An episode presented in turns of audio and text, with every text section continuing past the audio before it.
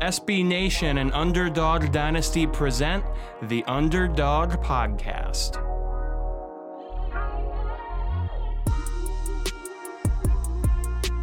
Welcome to a new episode of the Underdog Podcast on UnderdogDynasty.com, SB Nation's home for G5 football. Joe Lonergan, Eric Henry here with you as always. It has been a productive few months for Marshall University, of course. The men's soccer team coming off a national championship win. Reason to be extremely optimistic for the football program as well. New head coach Charles Huff is our head coach this morning. Uh, coach, once again, can't thank you enough for your time. Um, if you want to say hello to the good people listening to the podcast, podcast here? Yeah, hello to everybody. Um, thank you guys for tuning in. Obviously, one of the uh, premier podcasts um, and, and on on radio today, and and really appreciative um, that you guys are spending a little bit of time with with uh, with Marshall University and Marshall football program. Yeah, of course. Uh, thank you for the high praise, Coach uh, Eric. I think that's the uh, the first time a coach has referred to us as premier anything. Speak for yourself, Joe. I, I was a premier athlete.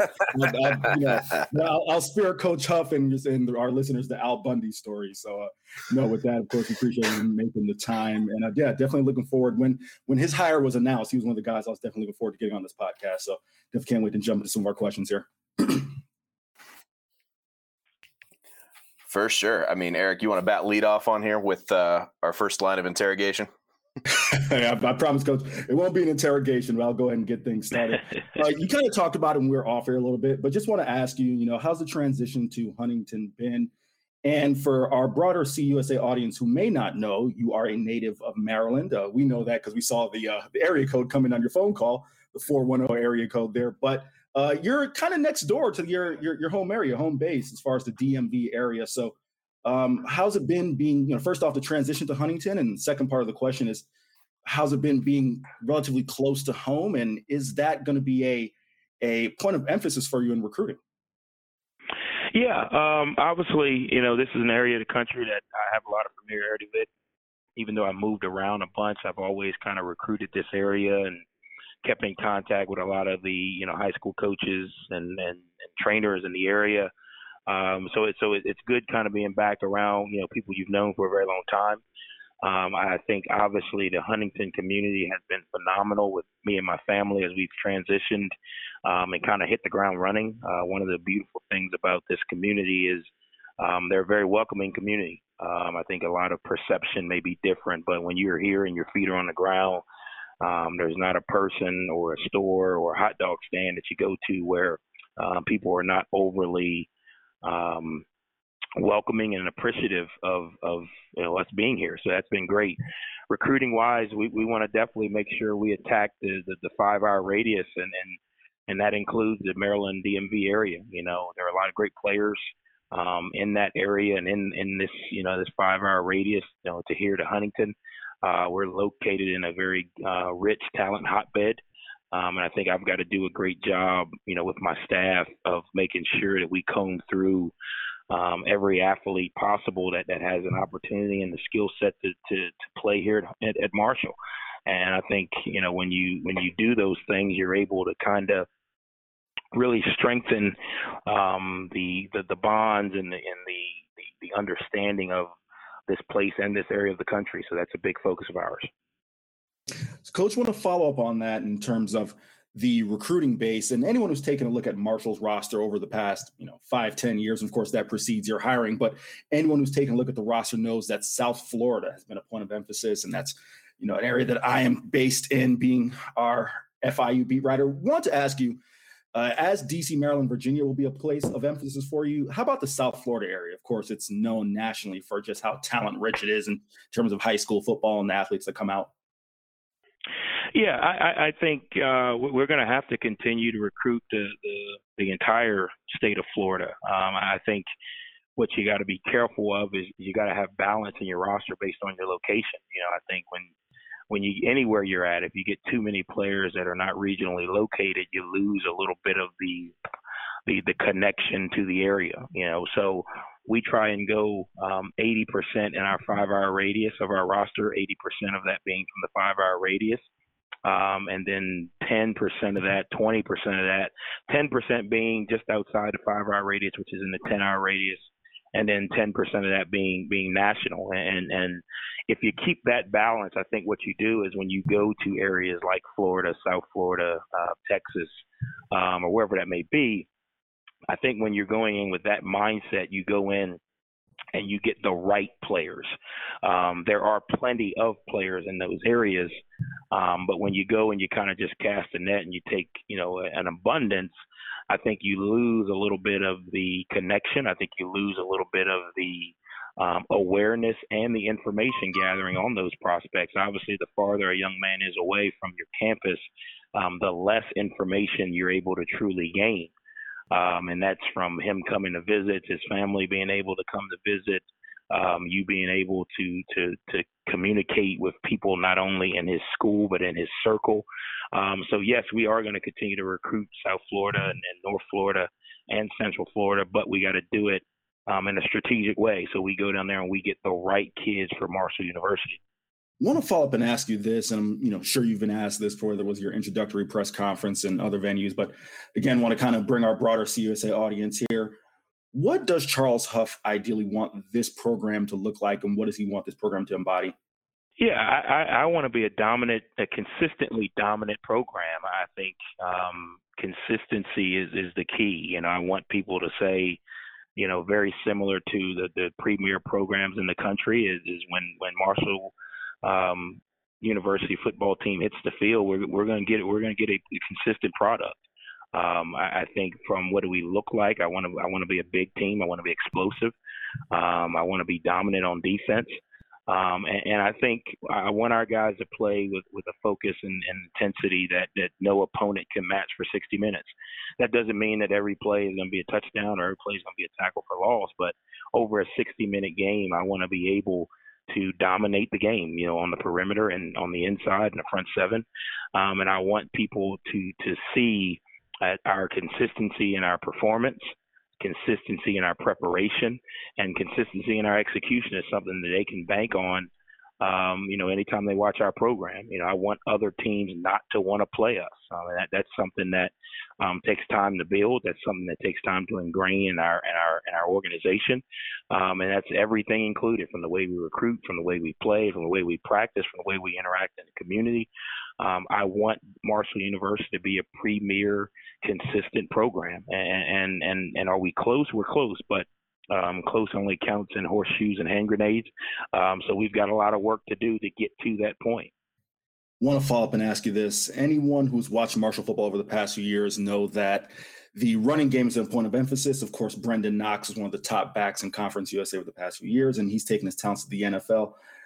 Gonna you know go to your current roster here if you wouldn't mind bringing us up to speed and just kind of you know how you envision the running game looking in in 2021 and who are some of the guys to keep an eye on with Mr. Knox's talents now in the NFL.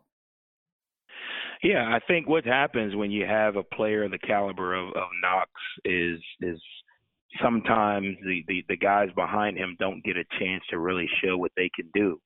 Um, and, and I think right now it's a really good opportunity for the guys in that room to really show what they can do because we have some talent. You know, Sheldon Evans is is a veteran who's coming back who, who's got a lot of talent but didn't have um, as many opportunities, you know, because of Knox. I think um, Ali Rasheen Ali is another guy who's, um, you know, blessed with a lot of talent in the tank, but just doesn't have the experience.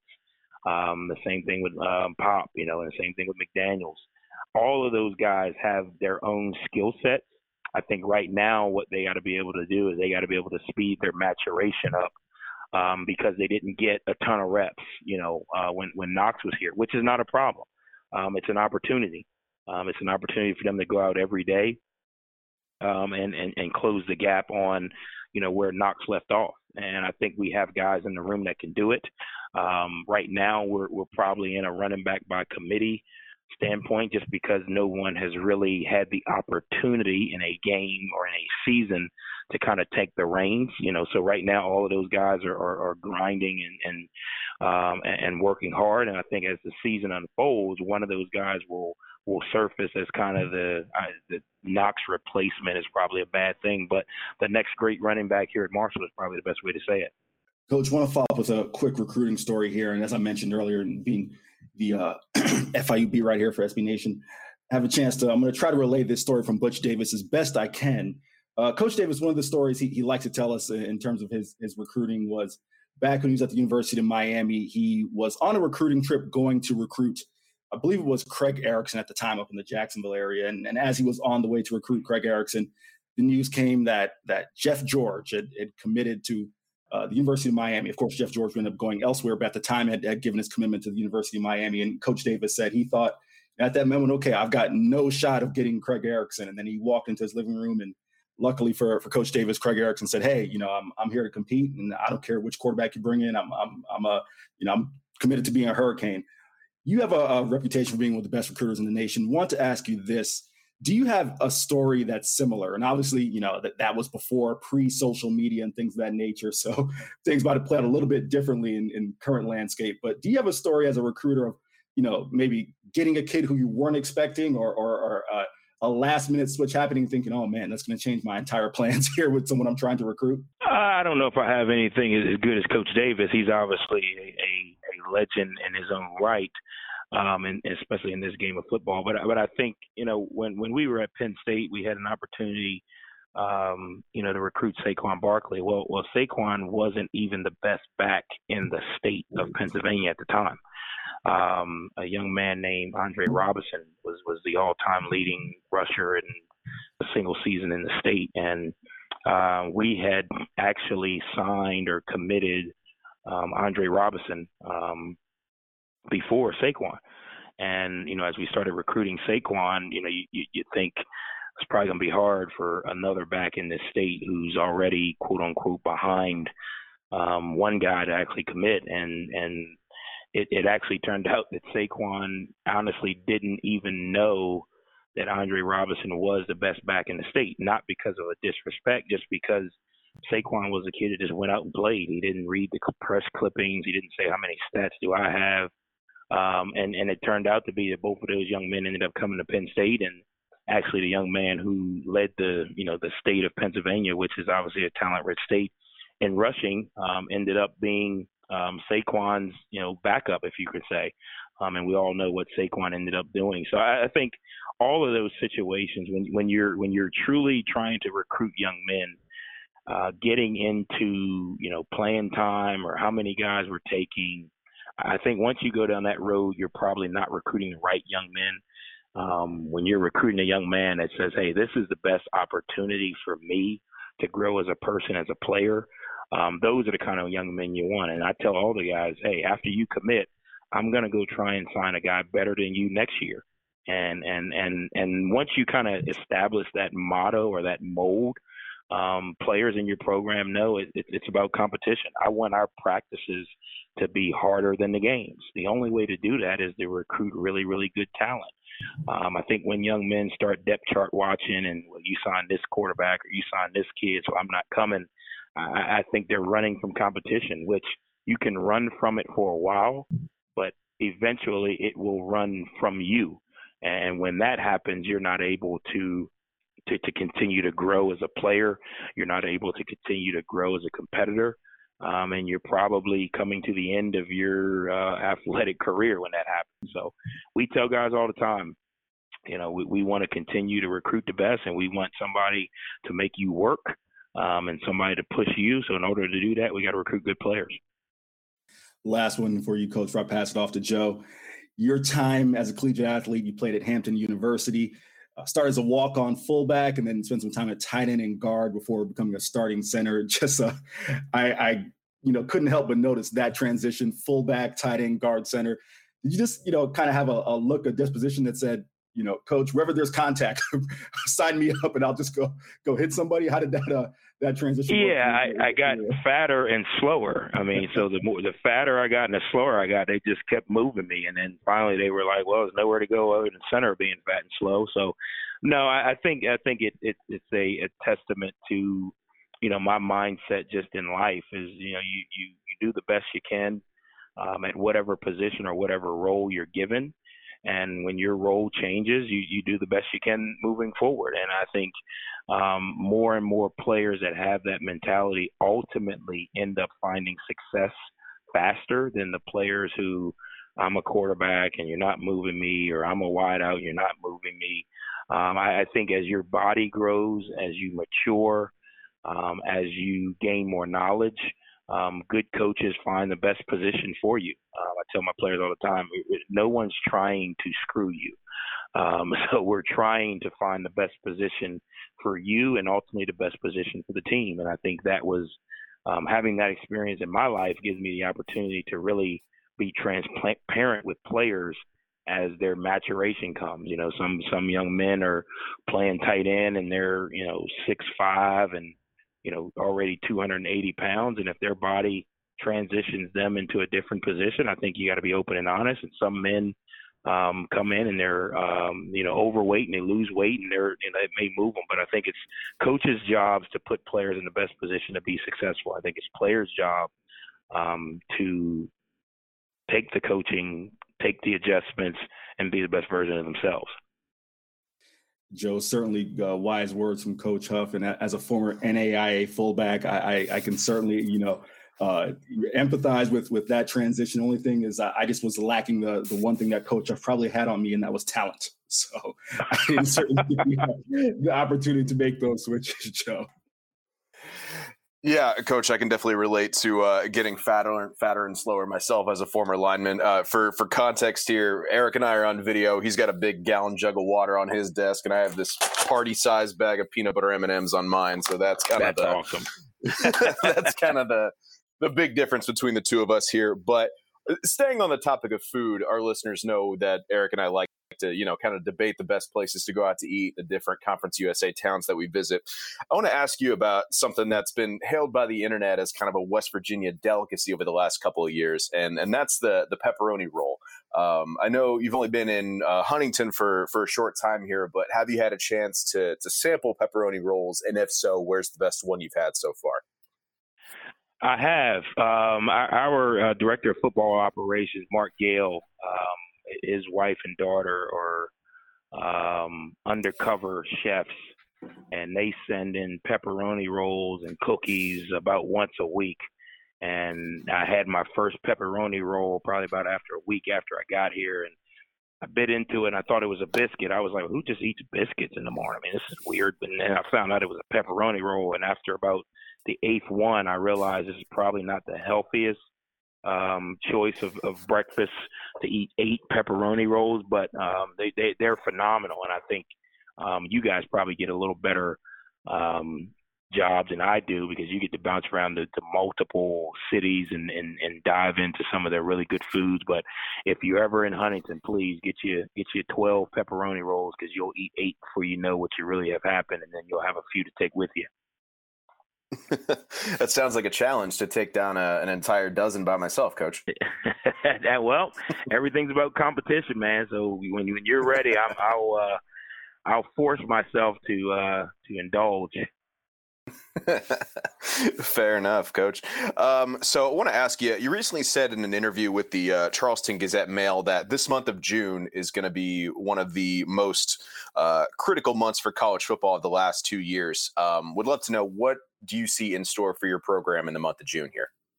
Yeah, I think you know these 30 days or 27 days, whatever we got left, 20 whatever we got left, are are, are ultra the most important that any program is going to have. I think when you really look at, um, you know, where the landscape has gone in the last couple of years with the pandemic, uh, we haven't been able to see these kids. You know, we haven't been able to see these kids. These kids have grown.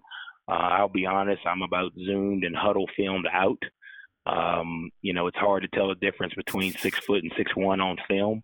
Um, it's hard to tell if a kid's got broad shoulders or if a kid's going to be able to put on weight or take off weight on film. And getting these kids on campus and looking them in the eye and really seeing their skill set, seeing if they can bend and flex, seeing how they compete in a camp setting um, is going to be huge. You know, I think another part of it um, that we really take um, to to into into part of the recruiting here is, is getting to meet their families. You know, so you know what the kids made up of. You know, getting to meet the moms and the dads and the trainers and the coaches um, to really find out what kind of support the young man has had. Um, I think that's a part of the puzzle. You know, so these these days here in June for our program, I can only speak for us. Um, are going to be ultra important. You know, we, we've got to maximize every hour and minute of the day. Uh, we've got to get out to as many camps as we can. We got to get as many kids on campus um, so we can truly evaluate the young men we want to join our program. It certainly makes sense, Coach. I mean, coming from a time period where you had to do so much research uh, virtually, I mean, what did you kind of take away from that in terms of how you further evaluate, you know, recruits moving forward? Yeah, I think what we've all learned in this pandemic is we probably took for granted the the human interaction that we have or we had.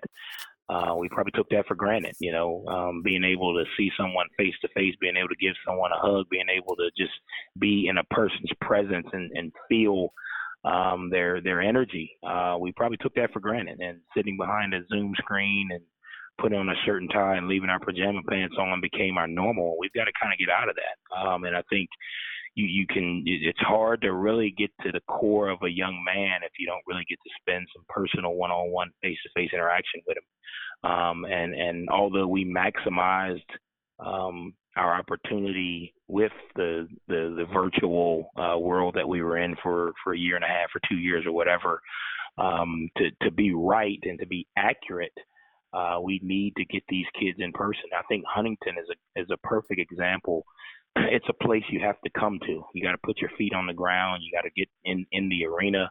Uh, you got to walk around the campus. You got to walk around the town to really get a feel for how special this place is. And it's hard to do when you know you're just telling a kid something over the phone or over a computer screen.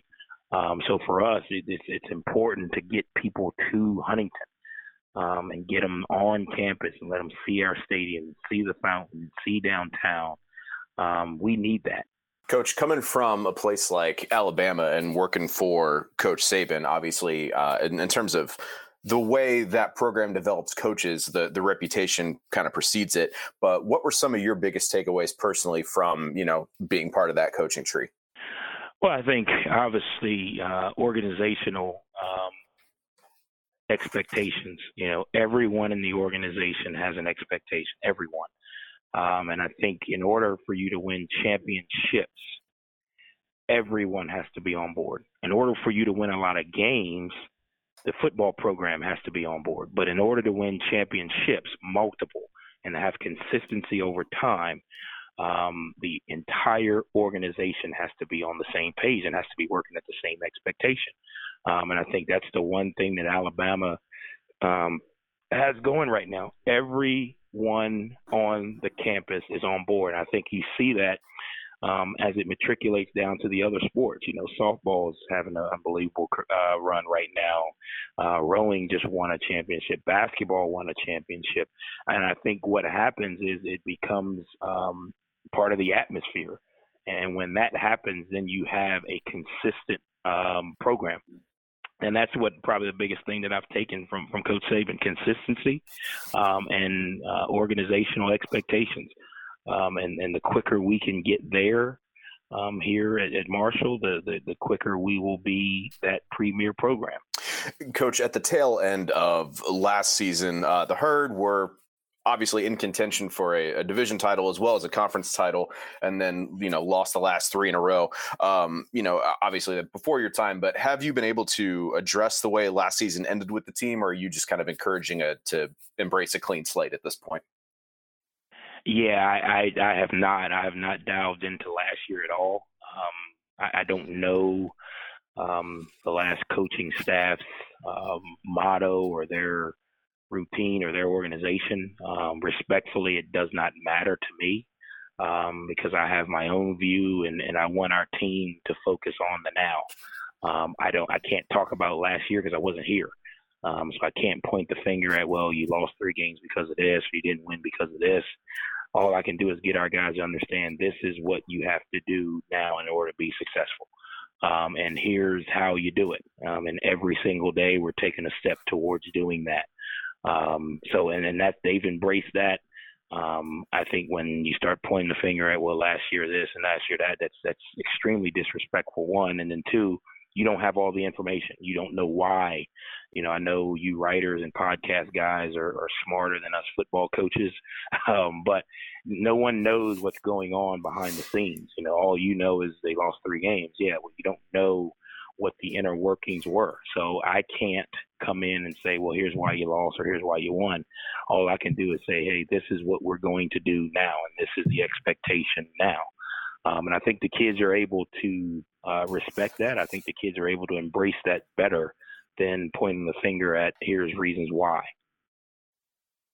Certainly makes sense. But are you saying neither Eric or myself are going to get the reins to a D1 program at any time in the near future, Coach? No, I, I think you guys, all you writers, all you podcast guys, all you interview guys, you, you all should because you, you all have the answers. And, and obviously, you're better at it than all of us coaches. So I would rather you guys do it right and let me write about you doing it wrong than than you guys telling you know us coaches that you're screwing it up.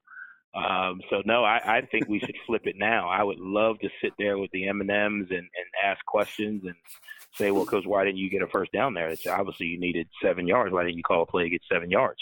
Um, you know, so that that would be easier than my job. oh, I appreciate the sense of humor, coach. Yeah. yeah really quick, I'll just What's up, Eric? Really quick. I mentioned the lack of talent uh, before I transition to you. Yeah, that my my better talent is sitting at the press box and uh, enjoying a press meal and then you know, asking that question. So, Coach Huff, nice try, but uh, I, will stick on this side. Oh man, uh, Coach. One more question before we let you get back to your day here. Uh, you know, many of us uh, still consider Grant Wells to be one of, if not the league's best quarterback uh, heading into the 2021 season. How has your introduction to him been, and, and how is he preparing for the fall? Yeah, Grant's done a phenomenal job. I, I don't know if he's the best in the league or country or not. I don't I haven't seen any other quarterbacks, but Grant's done a phenomenal job for us. I think he's grown. You know, I think um, you know he, he has taken some strides uh, personally as a quarterback, and he's taken some strides as a leader um, on this team. Um, and and he just like the rest of our guys are are taking one day at a time to try to just get a little bit better. You know, I think he's done a really good job of coming out every day and being the best version of himself. He's handled adversity well um, since I've been here. He's handled the, the highs and lows. He's handled the change well, um, and and we're really excited for for the team to be able um, to rally around him and, and, and the other quarterbacks in the room and and, and hopefully um, be as consistent as he possibly can throughout the season. Absolutely. I know we uh, cannot uh, count down the days fast enough until we get uh, hopefully a COVID free 2021 football season uh, coming up here. But, Coach, we really can't thank you enough for your time today. Uh, if you want to uh, check out Eric or myself on Twitter, to those listening, it's at JOEHIO underscore and at Eric C. Henry underscore. And, of course, at Underdog Dynasty and UnderdogDynasty.com for more G5 football coverage throughout the summer and moving into the season. quick thank you to Marshall Assistant Athletic Director for Media Relations Jason Corriher, for uh, getting Coach on the phone for us this morning. Uh, Coach, good luck with the season. Good luck with the summer. And we can't thank you enough for your time today. Happy football watch, everybody.